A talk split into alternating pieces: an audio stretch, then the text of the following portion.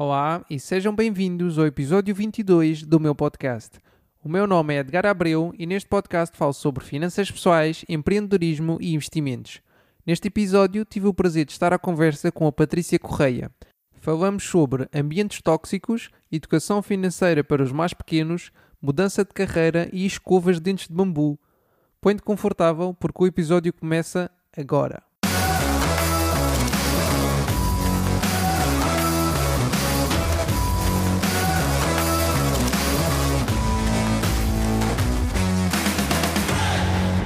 Olá pessoal, tudo bem? Hoje tenho o prazer de ter comigo a Patrícia Correia. A Patrícia já trabalhou no Banco de Investimento e especializou-se recentemente em finanças familiares. Além de uma página de Instagram, onde dá dicas muito úteis sobre poupança e gestão de finanças, tem ainda um podcast com histórias que ajudam as crianças a lidarem com o dinheiro.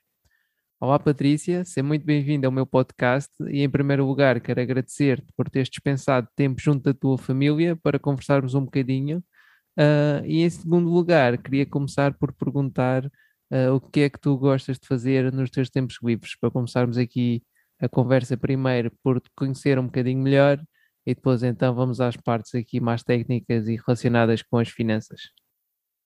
Olá Edgar, olá a todos. Ora bem, o que é que eu gosto de fazer nos meus tempos livres? Não são muitos, não é?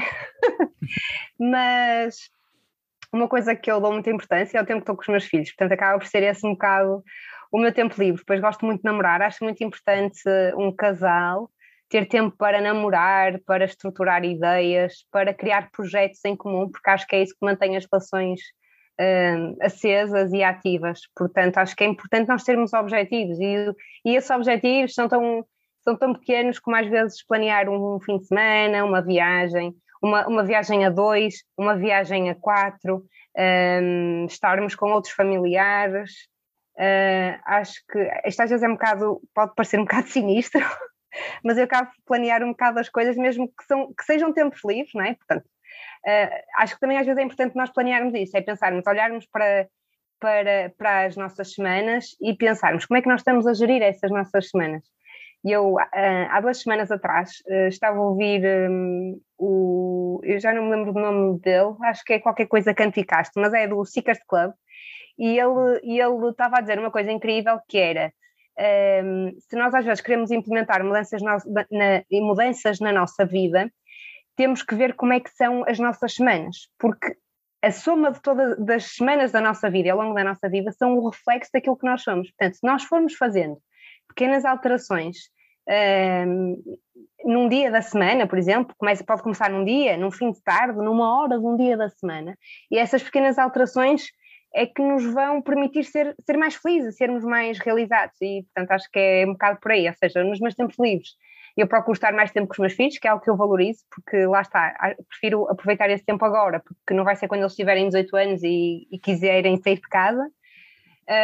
Aproveito para desenvolver coisas com o meu marido, gostava de ler mais um bocado e também gostava de fazer um bocadinho mais de exercício, porque depois o tempo é um bocado de trabalhar, não é? Fazer as coisas mais óbvias em casa e parecendo que não, estas coisas nós temos uma página de literacia financeira, como tu sabes e bem, rouba muito tempo. É verdade, é verdade. Em relação ao que estavas a dizer, eu acho que é no fundo tentarmos não viver em piloto automático, o que acaba por acontecer muitas vezes. E se não houver esse tal planeamento, mesmo que sejam para coisas simples, como estar com a família ou ir um fim de semana fora, se não houver um esforço, no fundo, tentar fazer algo diferente, não querendo parecer aqui um bocado clichê da rotina dos relacionamentos, mas se não houver esse esforço, a gente acaba por viver em piloto automático e nem dá para o tempo passar. E isso depois, o que acho que acaba por acontecer são pequeninas frustrações que se vão criando, porque depois há aquela questão do não tenho tempo para nada, não consigo fazer nada, mas também é como tu estavas a dizer, não faço nada diferente, né? Não olho para as minhas semanas, não mudo nada, nem que seja durante 1 hora da semana, não faço nada diferente para que tenha tempo também para fazer essas coisas das quais gosto. Falaste aí da leitura, é uma coisa que eu costumo perguntar aqui bastante a quem vem aqui ao podcast, é qual é que é o teu livro preferido, ou por outras palavras, se calhar, qual é que é o livro que tu achas que toda a gente deveria ler? O Homem Mais Rico da Babilónia. Pela simplicidade, porque acho que qualquer pessoa consegue ler aquele livro. Eu há tempos até estava a falar com umas amigas que já têm filhas, que já andam na primária, e estava-lhes a primária, ali quase a chegar ao 5º ano, não é? Uhum. E estava-lhe a dizer, opá, até a tua filha conseguia ler isto. E acho que é um livro que até podia ser de leitura, do Plano Nacional de Leitura, porque, de género, não é uma obra brilhante, não é? Na literacia financeira, mas que se tu me perguntasses qual é o livro que toda a gente devia ler, eu acho que este livro devia estar no Plano Nacional de Leitura. E que eu vou obrigar os meus filhos a lerem daqui a uns anos. É engraçado que no último episódio tive cá a Catarina Brandão, da Cato Poupança. Cato Poupança. E quando eu lhe perguntei qual é que era o livro preferido dela, ela depois também perguntou-me qual é que era o meu, e a minha resposta foi exatamente essa, foi O Homem Mais Rico da Babilónia, pela simplicidade de como são explicadas, no fundo, estas coisas das finanças pessoais, e como podemos ver que são conceitos intemporais, não é? São coisas que se aplicam há muito tempo, ou seja, não é preciso complicar demasiado o que é no fundo uma coisa simples e que já funciona há milhares de anos. Eu até tenho aí uma ideia, entretanto até já propus, uma amiga minha que ela é ilustradora, porque isto às vezes a questão das editoras é um bocado complicado, mas eu até aproveito este podcast para lançar esta ideia e dou esta ideia gratuitamente, porque acho que a questão da literacia financeira que é tão importante, que dou a ideia gratuitamente, quem a quiser usar e avançar com ela, porque a minha ideia era fazer uma versão do Homem Mais Rico da Babilónia para crianças, da mesma forma que existe versões infantis, por exemplo, do Príncipezinho, não é? Que também é um livro mítico, não é? Noutra área da vida, não é? Que tem a ver com o desenvolvimento e com a forma de estar na vida e as relações humanas. Eu acho que devia haver uma versão infantil do Homem Mais Rico da Babilónia. Porquê? Porque já é um livro muito simples, não é? É a mesma coisa que o Príncipezinho, mas pronto, tornar um livro ilustrado com as regras de ouro, simplificar, mas acho que era extremamente importante. Pá, não é assim nada complicado, não é? Era fazer uma adaptação do livro para as camadas mais infantis, porque acho um livro genial, de tão simples que é, e que podia ser, lá está, também ser no Plano Nacional de Leitura, na área, na educação primária. Uhum. Então fica aqui a dica, alguém... Exato, fica aqui a dica, né? se alguma editora quiser me contactar, se não me quiser contactar, eu também, olha, dou de barato um escritor e um ilustrador para fazer o livro. Ok, fica aqui, é não podem dizer que este podcast não oferece aqui dicas valiosas. Então, olha lá, foi-me prometida hoje uma novidade, aqui é exclusivo para o Edgar Abreu Podcast. Queres falar sobre isso? Sim, ainda por cima isto vai ser lançado na próxima semana, mas pronto, basicamente mudei de empresa depois de 15 anos de trabalho. Na área financeira, por isso é que eu na minha página nunca podia falar e comparar coisas entre bancos, não é? Porque senão estaria, digamos que aqui em praticamente concorrência, não é? Não estaria a ser leal para com a minha empresa, não é? E também, quer dizer, também não ia estar a promover, entre aspas, os meus produtos enquanto Patrícia, não Patrícia.finance, mas Patrícia onde desempenhava funções, e não vou dizer onde é que trabalhava, está bem? Mas pronto, trabalhava num banco, okay. Comecei na área de retalho, não é? E tenho muita experiência de crédito à habitação, mesmo muita, por isso é que adoro também a área de imobiliário, e depois de ler o Pai Rico Pai Pobre ainda fiquei mais apaixonada pelo imobiliário, e por isso é que eu e meu marido andamos um bocado a investir nessa área. Pronto, também ajuda a perceber de crédito à habitação, porque as duas coisas inevitavelmente estão um bocado ligadas, na medida em que há ali nuances, não é? A questão quando são financiamentos para obras, quando são financiamentos à construção, inevitavelmente também acaba por ter muitos conhecimentos imobiliários, não é? Porque lá está, acaba por haver aqui muita relação, muito networking de bancos, ou seja, bancos intermediários de crédito, não é? Porque agora também há muitos intermediários de crédito, e imobiliárias. Pronto, é inevitável uma pessoa ter muitos contactos nesta área. E depois, o ano passado, dentro da mesma instituição, tive a oportunidade de ir para a banca de investimento, e foi algo que eu também já gostava muito, porque eu já gostava da área de investimento a nível pessoal, porque não tinha muitos clientes desse segmento, porque os clientes que eu tinha mais era segmento de mais de crédito, fazia mais crédito, mas eu pessoalmente sempre gostei muito da área de investimentos. E pronto, surgiu esta oportunidade, eu gostei bastante, aprendi muito, mas pronto, como tudo na vida, há alturas em que uma pessoa tem que mudar e criar e conhecer novas realidades, não é? Porque eu fui super feliz, mas eu noto que a banca tradicional vai ter que se renovar, não é? Face às fintechs, face à banca digital, não é? Face aos pressários, face aos diferentes players que existem no mercado, não é? Porque temos que ver como é que as novas gerações de 20 e 30 anos, o que é que vão decidir, o que é que vão optar, se pela banca tradicional, se pelas contas que já existem, não é? Como a Mo e como outros bancos digitais. Portanto, vamos ver como é que vai ser a evolução nos próximos 10, 20 anos. E tem a ver com isso, mas não foi uma mudança, ou seja, não é uma decisão de ânimo leve, não é? Porque eu tive muitos anos na mesma empresa, foram 15 anos, portanto eu fui para lá quase uma bebezinha. Pronto.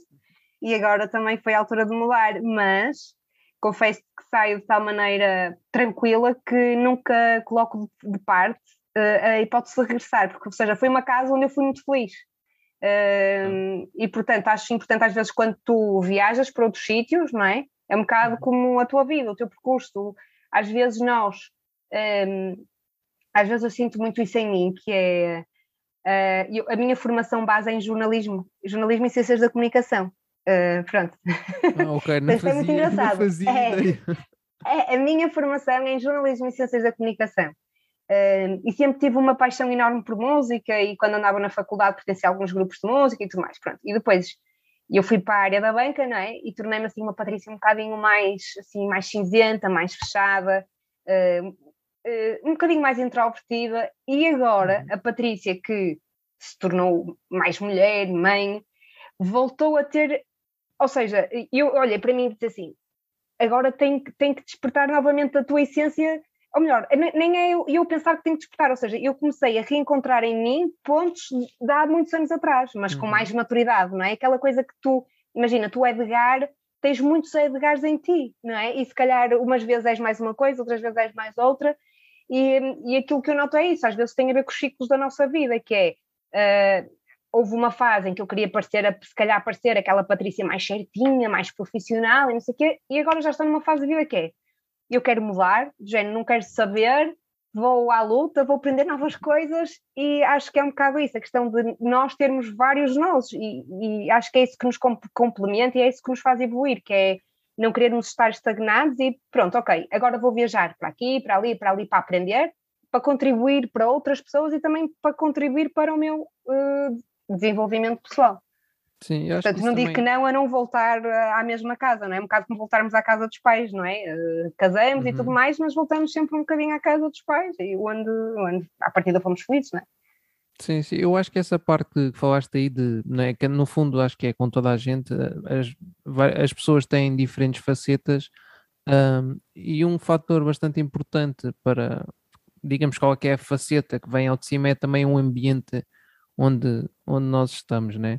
Porque o ser humano acaba por ser um animal de tribo, né? E acaba por querer sempre se pertencer à tribo, identificar-se com as pessoas por quem se rodeia, né?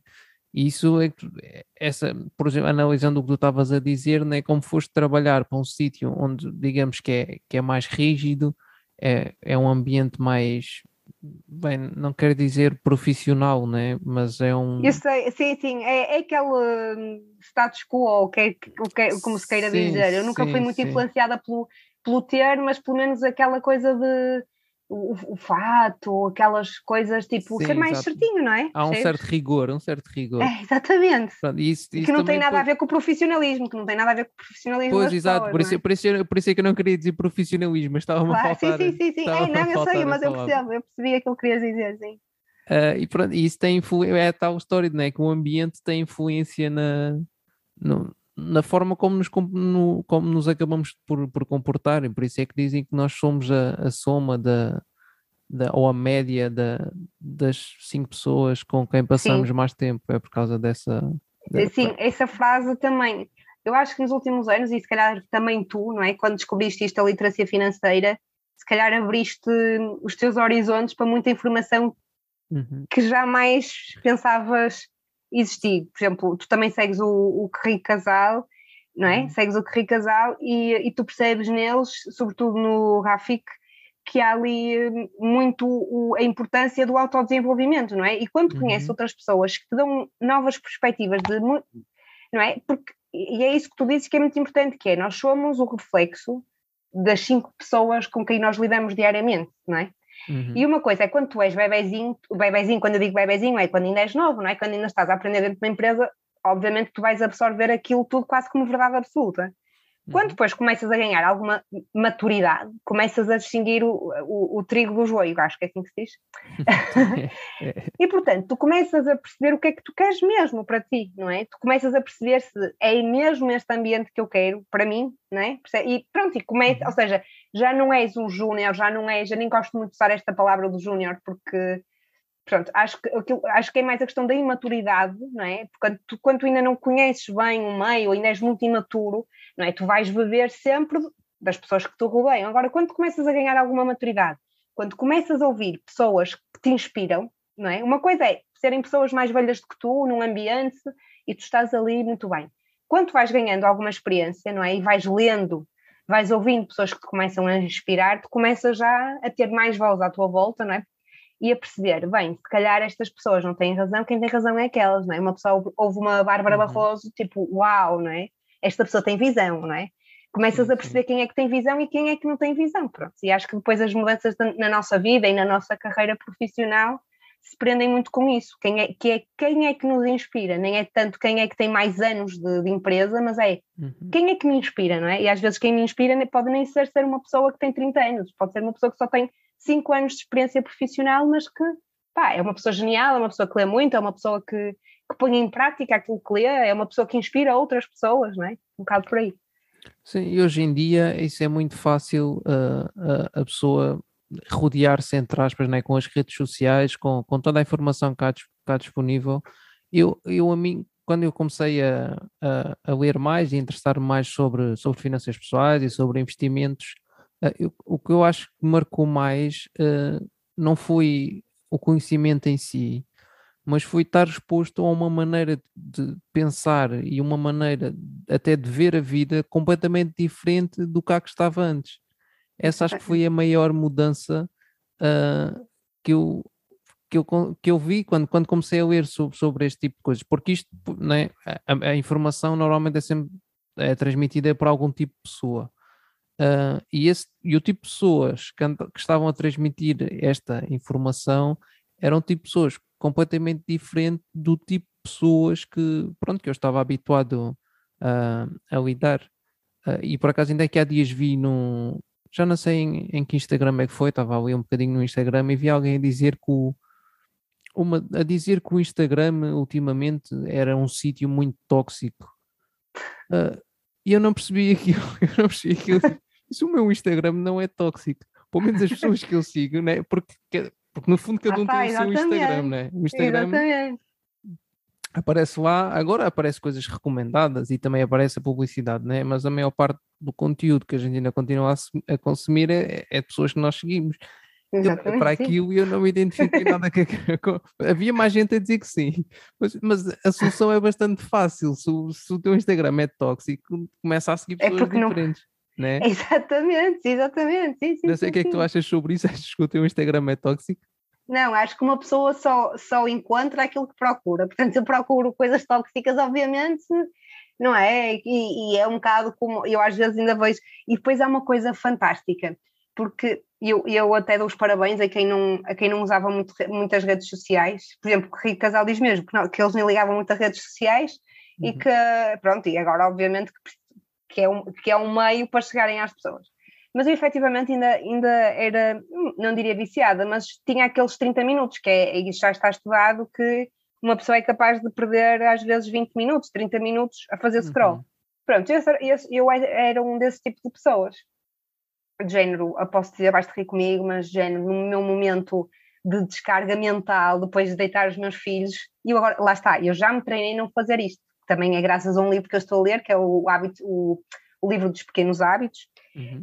Mas, por exemplo, eu tinha um hábito, que depois isto no livro eles até dizem que tem a ver com a facilidade de criar esse hábito, não é? Eu tinha o hábito de deitava os meus filhos e a minha descarga mental era pegar no telemóvel e fazer scroll, a ver isto, a ver aquilo, ai, mananã, tipo, pá, aí 20 minutos, 20 minutos daquilo, estás a perceber? Pronto, também não tem mal nenhum, mas eu queria mudar esse comportamento, ok?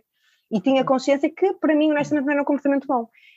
E o que é que eu fiz? Eu pensei assim, Patrícia, se tu tens isto, tens 20 minutos para fazer scroll no Instagram, tu vais tornar esses teus 20 minutos rentáveis, ou seja, se tens esse vício de ir ao Instagram, de ir às redes sociais, tu vais fazer com que esses 20 minutos, não é? Que era o que as pessoas deviam pensar, que é, pá, deixa-me ver, se eu tenho uma hora ou 20 minutos do meu dia para estar nas redes sociais, porque é que eu não vou fazer outra porcaria qualquer, uma coisa que gosto, tipo, gosto, sei lá, gosto de coisas de, sei lá, de unhas, sei lá, de coisas manuais, de manualidades, gosto de falar de viagens. Opá, vou fazer uma página de viagens, de promoções, do que quer que seja, pá, e tirar aqui algo que, pá, sei lá, que me desenvolva, que me faça ser melhor, porque o mal das pessoas é esse, é elas acomodarem-se, dizerem que não têm tempo, pronto.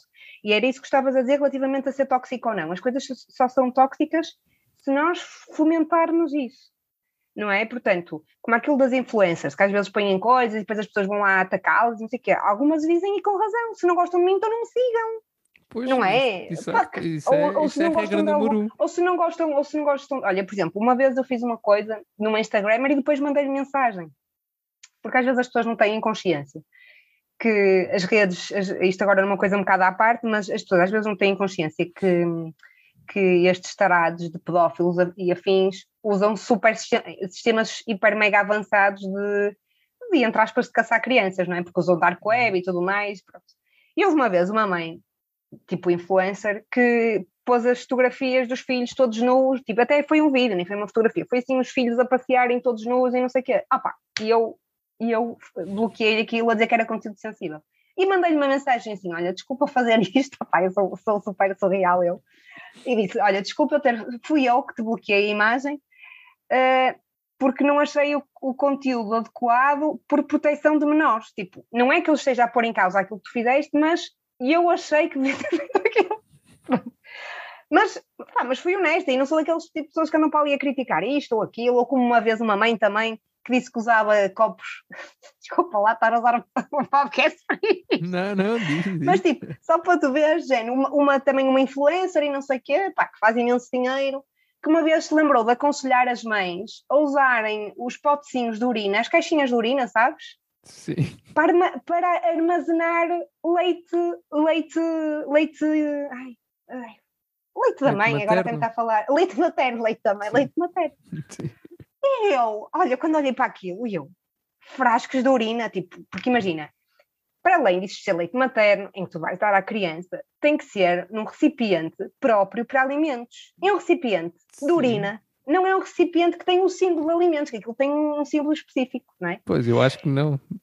Pois, e eu mandei-lhe uma mensagem a dizer, desculpe dizer-lhe isto, mas como influencer que é e como seguidoras que tem, não devia fazer. Pronto. E desculpe esta parte do teu podcast. Não, mas pronto, resumindo e concluindo, acho que as pessoas não devem andar para ali a atacarem-se umas às outras e queres dizer, pá, não acho que seja tóxico, há de tudo, não é? E depois só segue quem quer. Claro que, opá, as pessoas às vezes não procuram o melhor, mas isso é como na televisão. Os telejornais só dão notícias sobre mortes e sobre o caos. Acho que deviam ser mais informativos, mas não são, porque se calhar as pessoas também não são exigentes. Ah, isso não vende. E só gostam daquilo porque se calhar vende, percebes? Não sei. Não, é assim, isso já está provado. Isso, boas notícias não vendem. É, por isso. Pronto. É só, o que vende é mais notícias. Isso, por isso é que eu só vejo ali os primeiros 15 minutos, que é só para saber o que é mesmo importante. e a partir daí muda de canal. Normalmente basicamente é isso. É, tipo, nas redes sociais é a mesma coisa, não é questão de ser tóxico ou não. Acho que lá está, é como tu dizes e bem, não, ou seja, aparece-nos no nosso feed por norma aquilo que nós seguimos e agora tem lá uma opção de favoritos, portanto pois, as pessoas podem sempre até ter... Exatamente, não há desculpa, não há desculpa. Então, fazendo agora aqui a ponte para o que tu costumas falar no teu Instagram, tu já disseste, eu não disse no início, eu devia ter dito, tu és mãe de 2 crianças, né? Um menino e uma menina. Exatamente. E tu falas também muito sobre educarmos os nossos filhos em relação ao dinheiro. Porquê é que tu achas que isto é uma coisa importante? Ter, ou seja, consciencializar as crianças logo desde pequeninas em relação ao dinheiro e às finanças pessoais e à gestão do dinheiro? Acho que água mole em pedra dura, tanto bate até que cura, mas porque é assim, e é que falo-lhes de uma forma muito prática, percebes? Os meus pais também nunca me esconderam muito a questão financeira. É claro que não tinham, ou seja, não tinham esta formação sobre investimentos, mas sempre foram muito transparentes na questão do dinheiro, quando havia a importância de poupar. E eu acho muito importante passar isto para os meus filhos, mesmo esta parte da questão de procurarmos casas e tudo, eles já começam a ter essa consciência. Porquê? Isto não vai definir de todo a gestão deles com o dinheiro. Até porque, isto depois até pode ter um sentido inverso, só que eu faço por ser sempre...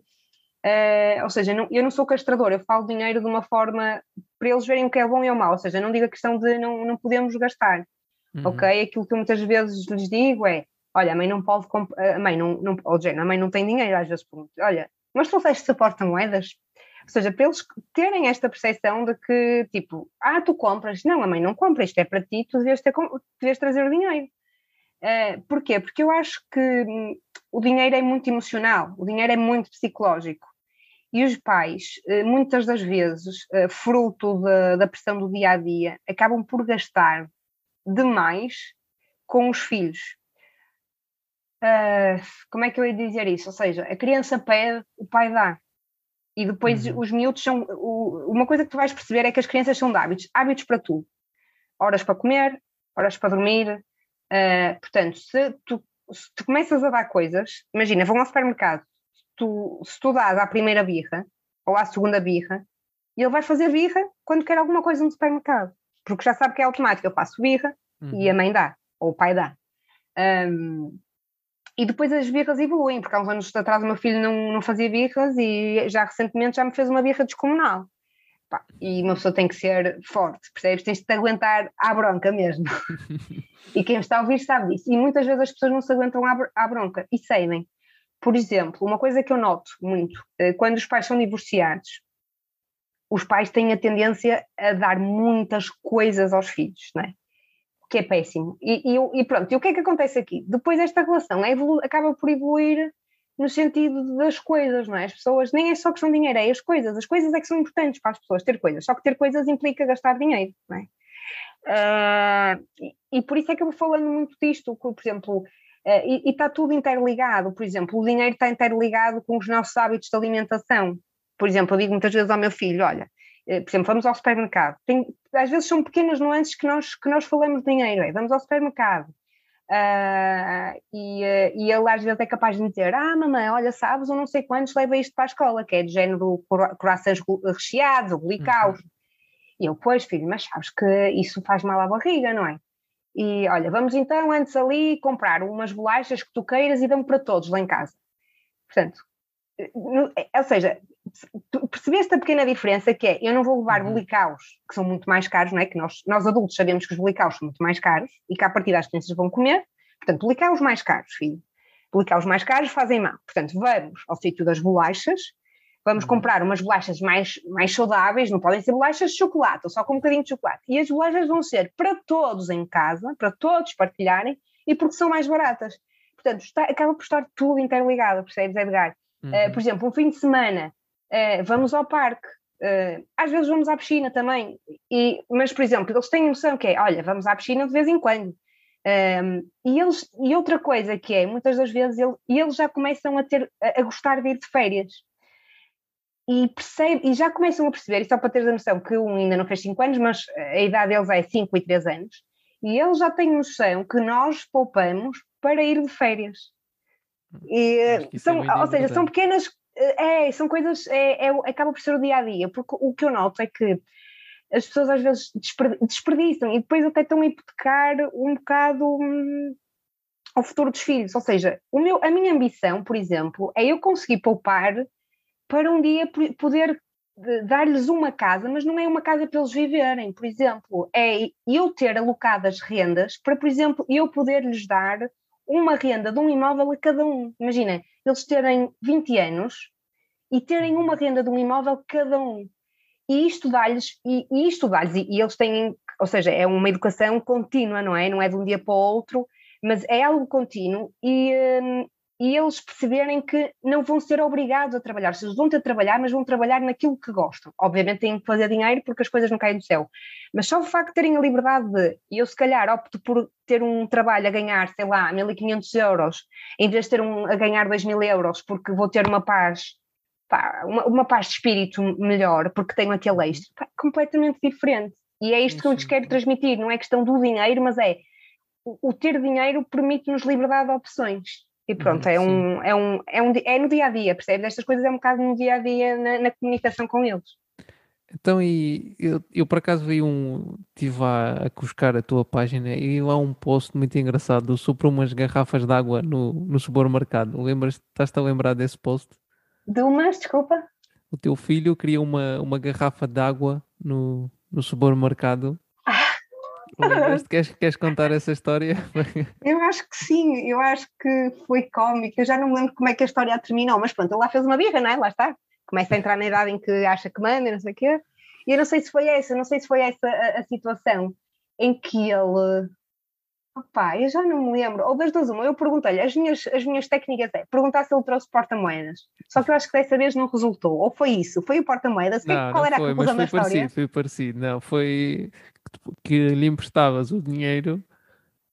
Pois foi, já chegaste pois lá. Pois foi, exatamente, porque a do porta-moedas não resultou, e ele era assim, mas eu quero, e eu, muito bem filho, então tu queres, não queres? E isto já tínhamos pago, não é? Já estávamos a sair do supermercado, mas ele continuou comigo, ok, está bem Cristóvão, então vamos, a mãe vai contigo lá dentro, a mãe paga-te, porque ele diz, tu pagas, eu, muito bem Cristóvão, eu pago-te então, mas depois quando chegarmos a casa, tiramos o dinheiro do teu dinheiro, e ele, não, então pronto, estamos assim conversados, bebes esta garrafa, porque nós tínhamos comprado garrafas normais, não tínhamos comprado aquelas garrafinhas com gosto de tudo. E ele, pronto, está bem, eu bebo esta. Pois é, diferente, é quando é na nossa carteira é coisa claro, diferente. É. Olha, só para teres um exemplo, este fim de semana fez outra birra descomunal, porque lá está, os pais cedem. Até eu desta vez fiquei com o coração quebrado, que foi... Fomos à Tiger, publicidade à parte, e ele deu lá um boneco, queria o dálmata, e eu disse, não dá, mas eu já estava quase a ceder, estava cá fora a ceder, porque ele estava com uma cara desgostosa. E eu disse, olha, não tem mal, vamos chegar a casa, tiramos o dinheiro do teu mielheiro, e tiramos o dinheiro do teu mielheiro, não sei o quê. Continuou, veio para casa, chegamos a casa, e eu disse-lhe assim, olha filho, queres ir então... contar o dinheiro, temos que reunir 5 euros, que eram 5 euros o boneco, vamos contar, a mãe ajuda-te a contar. Passado um minuto aquilo já não era um assunto, vês? E se eu tivesse sabido, tinha gasto 5 euros necessariamente, não é? 5 euros que eu podia pôr a render, não é? Exato. E é assim que o dinheiro se vai, não é? Das pessoas. 5 euros aqui, 5 euros ali. Por acaso, essa história é muito engraçada, que eu queria... Mas quando foi para ir buscar o dinheirinho dele, disse, se calhar já... eles passam-lhes rápido. Passam-lhes rápido e os pais têm que meter isso na cabeça. Então falaste aí de uma coisa importante que é pôr o dinheiro a render. Onde é que tu achas que... Onde é que os pais podem investir então o dinheiro dos filhos? Pôr esse dinheiro a render? Quais é que são as opções que existem? Sim, eu acho que se os pais já tiverem um fundo de emergência, não é? Que acho que isso é o fundamental, portanto, o fundo de emergência que assegura se... e atenção, o fundo de emergência, como eu já disse, o fundo de emergência não é para férias, o fundo de emergência não é para pagar o seguro, portanto, o fundo de emergência é para, tipo, ser mesmo tipo SOS, não é? E, portanto, se tiverem fundo de emergência, honestamente é para colocar em aplicações para não tocar nos próximos 5, 10 anos. E, portanto, aqui eu diria ETFs, fundos de investimento, PPRs, fundos de investimento, não é? Porque temos aí opções muito boas no mercado. E muitas vezes os PPRs acabam de ser interessantes por causa do benefício à saída, não é? Ou seja, não usa o PPR para benefício fiscal, porque até nem faz sentido, não é? Pode ser uma conta da criança em que tem um PPR com uma entrega mensal, por exemplo, dependendo do rendimento dos pais, mas transferem automaticamente 25, 50 euros, o valor que puderem, e aquilo fica ali a render, não é? E, portanto, depois o que vão pagar de imposto não são os 23%, não são os 23% normais... 28 dos fundos, exatamente, fundos ETFs, e só pagam uns 8%, só pagam 8% no caso dos PPRs. Sim. Então seria ETFs e PPRs. Sim, basicamente, resumindo. Sim. Ok, tu também falas muito sobre finanças em casal. E qual é que é, na tua opinião, qual é que é a melhor forma de lidar com as finanças em casal? É ter tudo junto, é ter coisas separadas e cada um paga X despesas? Qual é que tu achas que é a melhor forma? Eu acho que a forma mais simples e justa, por assim dizer, é e que também seja rentável, não é? Também não vão ter pagar imensas despesas de manutenção, mas acho que cada um deve ter a sua conta e depois haver uma conta comum. Porque a mim faz-me imensa confusão quando os casais, eu pago isto, eu pago aquilo, até pode funcionar, ok? Pode funcionar, mas acho que também um casal deve ter uma poupança em conjunto. Sei lá, acho eu, não sei, mas pode não fazer sentido. Mas na minha opinião acho que é mais simples de gerir e depois quando se tem filhos a gestão é mais fácil, não é? Se for só tipo um casal, até pode ser de género, olha, eu vou pagar X contas e tu pagas X contas. Mas para mim acho mais fácil haver uma conta conjunta em que cada um faz uma contribuição mensal e depois, tipo, contas de água, luz, supermercado, saem sempre dessa conta porque é mais fácil. E depois gastos pessoais, cada um faz os seus gastos, pronto. Há pessoas que preferem ter a conta conjunta e vai o ordenado e tudo para lá. Mas acho que também cada pessoa deve ter a sua gestão pessoal. Acho que...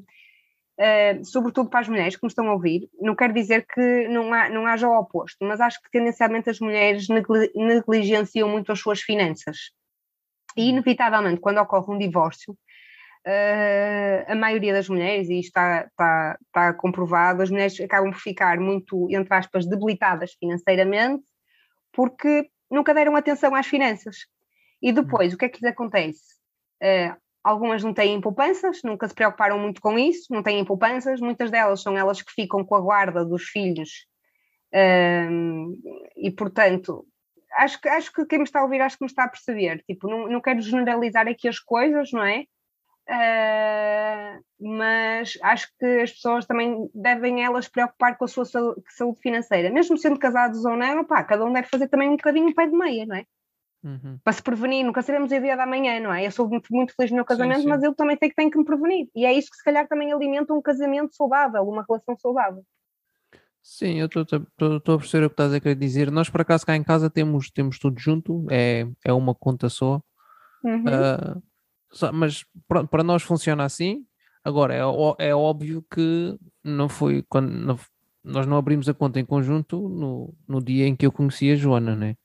Foi uma coisa que foi evoluindo, né? Claro. Ganhando confiança e depois chegamos a uma altura que fazia mais sentido ter tudo junto. Foi quando fizemos o crédito para a casa. Pois, exatamente. E então, para não ter mais do que uma conta, optamos por pôr tudo junto e para nós tem funcionado bem. Só há um pequenino senão, mas eu já estou a arranjar formas de contornar. Que é quando se quer comprar, quando se quer fazer uma surpresa. Também, exatamente. Né?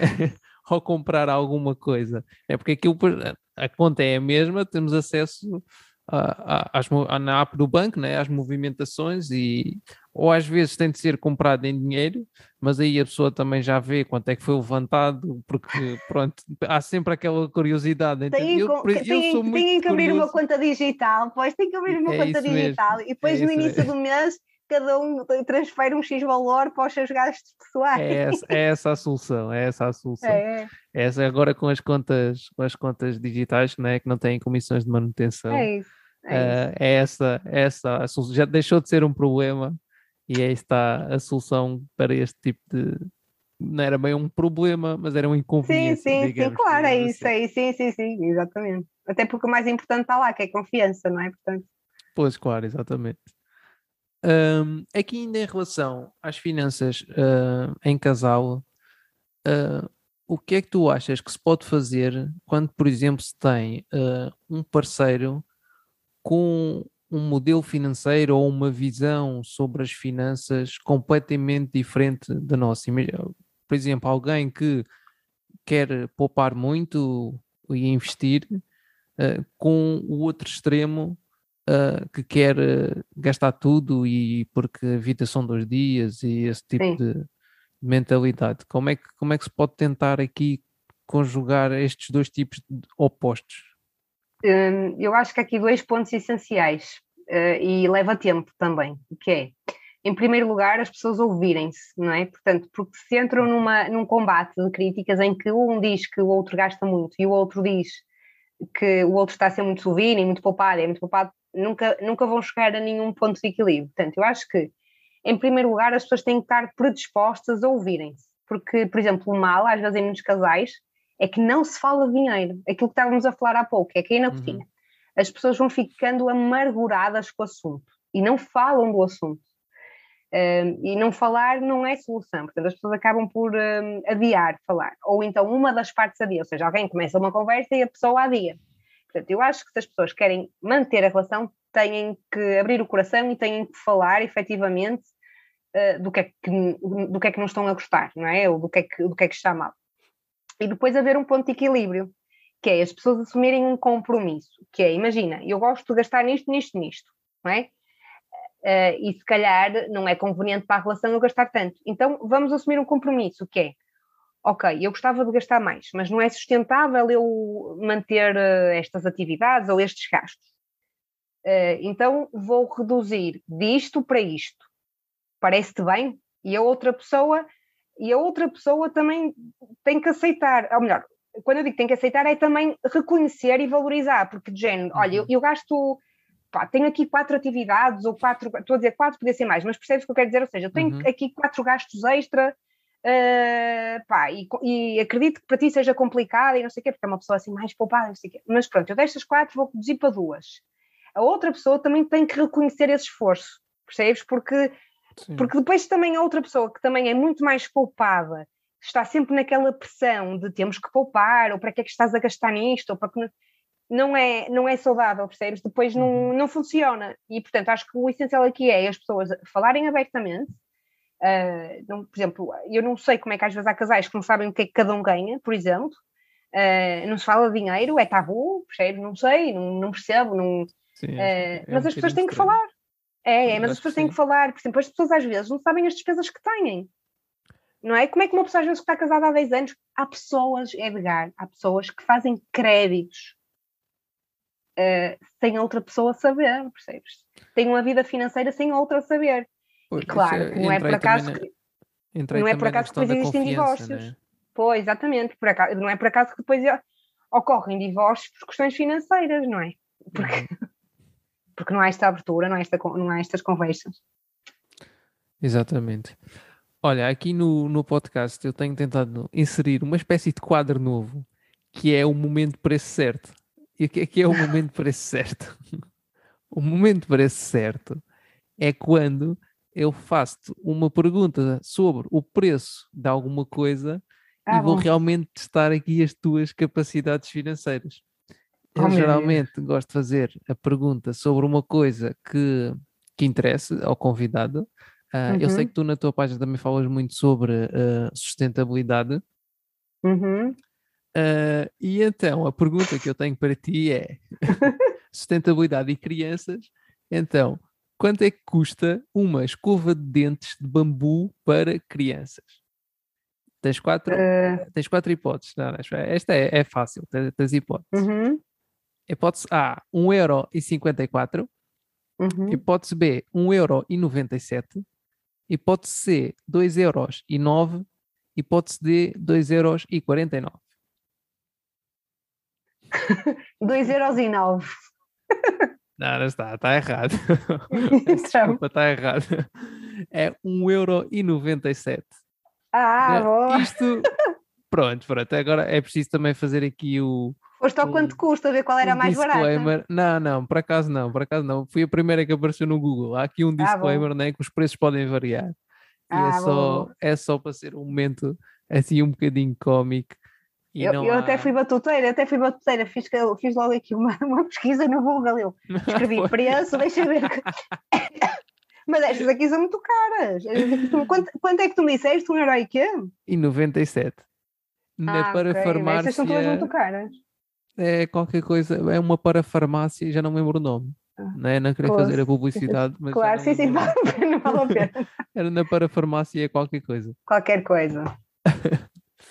Ok. Estamos então aqui a chegar ao final da nossa conversa. Mas primeiro eu queria falar sobre investimentos, mais concretamente sobre os tipos de investimentos onde tu aplicas o teu dinheiro. Já falaste em investimento imobiliário, tens mais algum tipo de investimento? De que forma é que investes em imobiliário? Queres falar um bocadinho sobre isso? Sim. Portanto, em imobiliário nós começamos o ano passado, portanto, mas sobretudo o nosso foco não é tanto o fix and flip. O nosso objetivo é comprar, como nós aqui em casa chamamos, perdoem-nos os vegetarianos, não é? E os defensores de animais, mas nós tentamos encontrar vacas mortas, o que é que isto significa? Imóveis completamente destruídos, não é bem ruínas, mas aqueles imóveis que por dentro ninguém pode ver para lá, mas mais casas, ok? Para depois vendermos com projeto aprovado. Portanto, também, esta vai ser a nossa primeira experiência, até porque o mercado imobiliário no Porto é muito caro.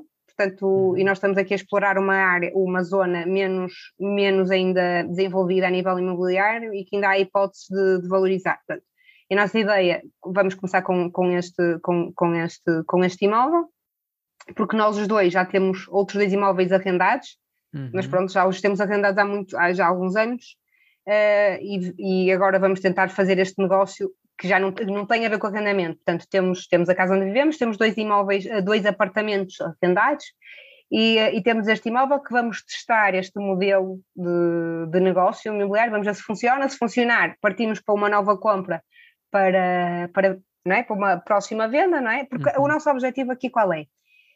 É semelhante àquilo que também uma pessoa lá está, vai aprendendo com estes amigos da literacia financeira, que é aquilo que uma vez o Rafiki estava a dizer, ou seja, o nosso objetivo agora não é tanto comprar para arrendar, é nós criarmos aqui em que compramos um X, vendemos a um valor que nos deu uma margem interessante e colocar esse dinheiro, rentabilizá-lo em ETFs, não é? Em ETFs ou criptomoedas. Mais o meu marido, que o meu marido é que brinca mais um bocado, não é brincar, não é? Investir e estudar a área de criptomoedas. Pronto, e eu, sobretudo, tenho os meus investimentos em pouca coisa em fundos e maioritariamente em ETFs.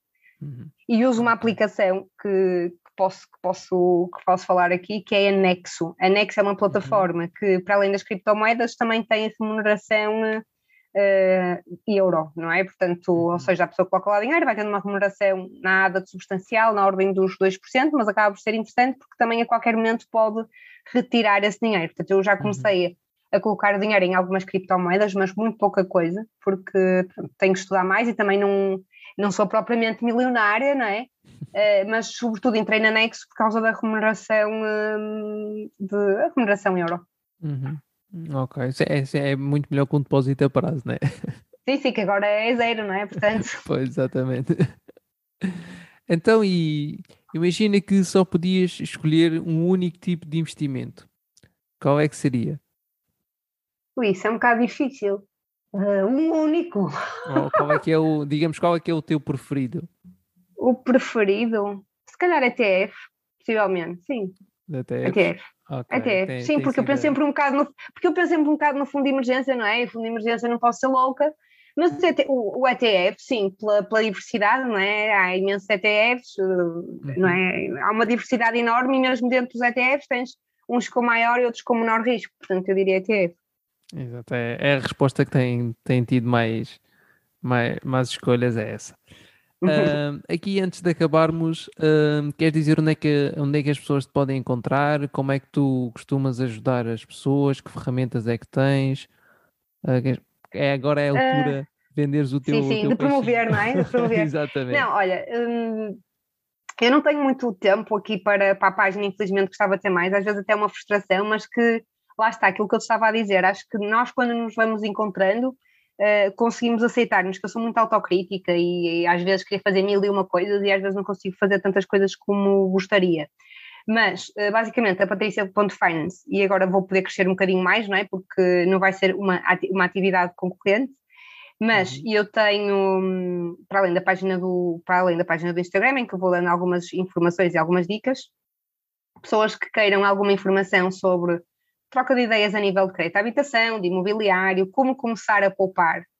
Eu agora tenho 2 tipos de mentoria, porque também percebi que o público e as mentorias que eu já fiz são 2 públicos distintos, ou seja, pessoas que ainda estão a construir o fundo de emergência, sim, e pessoas que já querem poupar. Há tempos numa mentoria houve uma pessoa até que me disse, e agora vamos falar de investimentos? Eu, não vamos falar de investimento porque agora o foco é fundo de emergência, portanto, não podemos falar, não é? Não faz sentido estar a dizer a uma pessoa para começar a investir se a pessoa ainda nem consegue chegar ao final do mês e poupar 50€, não é? Não faz sentido. Pois, acho que percebes o que eu estou a dizer. E, portanto, tenho 2 mentorias em que as pessoas no meu Linktree, ou seja, no link da bio, conseguem agendar 2 tipos de mentoria, uma para fundo de emergência e outra para apoio apoio ao investimento. Ou seja, obviamente, e tu como sabes bem, nós não podemos fazer aconselhamento de investimento e para quem nos está a ouvir, fujam dessas pessoas que nos dão aconselhamento de investimento porque isso é proibido pela CBM. Agora, o que nós podemos ajudar e sermos mediadores às pessoas perceberem as plataformas e perceberem os diferentes instrumentos financeiros, o que é um PPR, o que é um ETF, como é que perceber funciona? O grau de risco, exatamente, abrir a ficha do produto e a ficha do ETF tem lá o grau de risco. Pronto, e são às vezes estas luzes, não é? Que quem vai lendo, quem vai tendo formação, e eu também, por via profissional, tive esta formação nos mercados financeiros e tudo mais, educar as pessoas neste sentido, ou seja, dar as ferramentas. E, portanto, tenho essas minhas 2 mentorias, gostava de fazer mais histórias para crianças, mas sempre não dá para tudo, e nós também temos que estar saudáveis. Sim, também, mas gosto muito das mentorias. Eu não sei se tens esse feedback, mas também não sei se gostas das mentorias com as pessoas e do contacto assim, personalizada, não é? Porque depois cada pessoa tem a sua história de vida. Exatamente. Por exemplo, e aprendemos bastante até com essas pessoas. É isso que eu estava a dizer. Eu percebi que tinha que ter, e entre aspas, produtos diferentes, tinha que ter uma mentoria para fundo de emergência e uma mentoria para início de investimento, acompanhamento de investimentos. Porque, por exemplo, a minha mentoria, a minha sessão inicial, é muito uma abordagem quase como se fosse uma psicóloga. Porque aquilo que eu abordo muito com as pessoas é a relação delas com o dinheiro, como é que os pais delas que se relacionavam com o dinheiro, e isso é fundamental. Por exemplo, só aí eu percebo muito das pessoas, não é? A relação delas com o dinheiro, como é que os pais eram, porque é que elas agora fazem X ou Y de escolhas, e pronto, e é isso que às vezes eu tento desconstruir para depois as ajudar a dar um bocado o salto de desmistificar ou desbloquear ali algumas crenças limitadoras. É como diz o Dave Ramsey, né? Ele diz que as finanças pessoais são 80% psicologia e só 20% é que é de facto conhecimento e aplicação. Patrícia, muito obrigado por teres aceito este convite, foi um prazer ter-te aqui no podcast. A quem nos está a ouvir, muito obrigado por estarem desse lado, e vemo-nos no próximo episódio. Obrigada a todos, obrigada Edgar. Obrigado.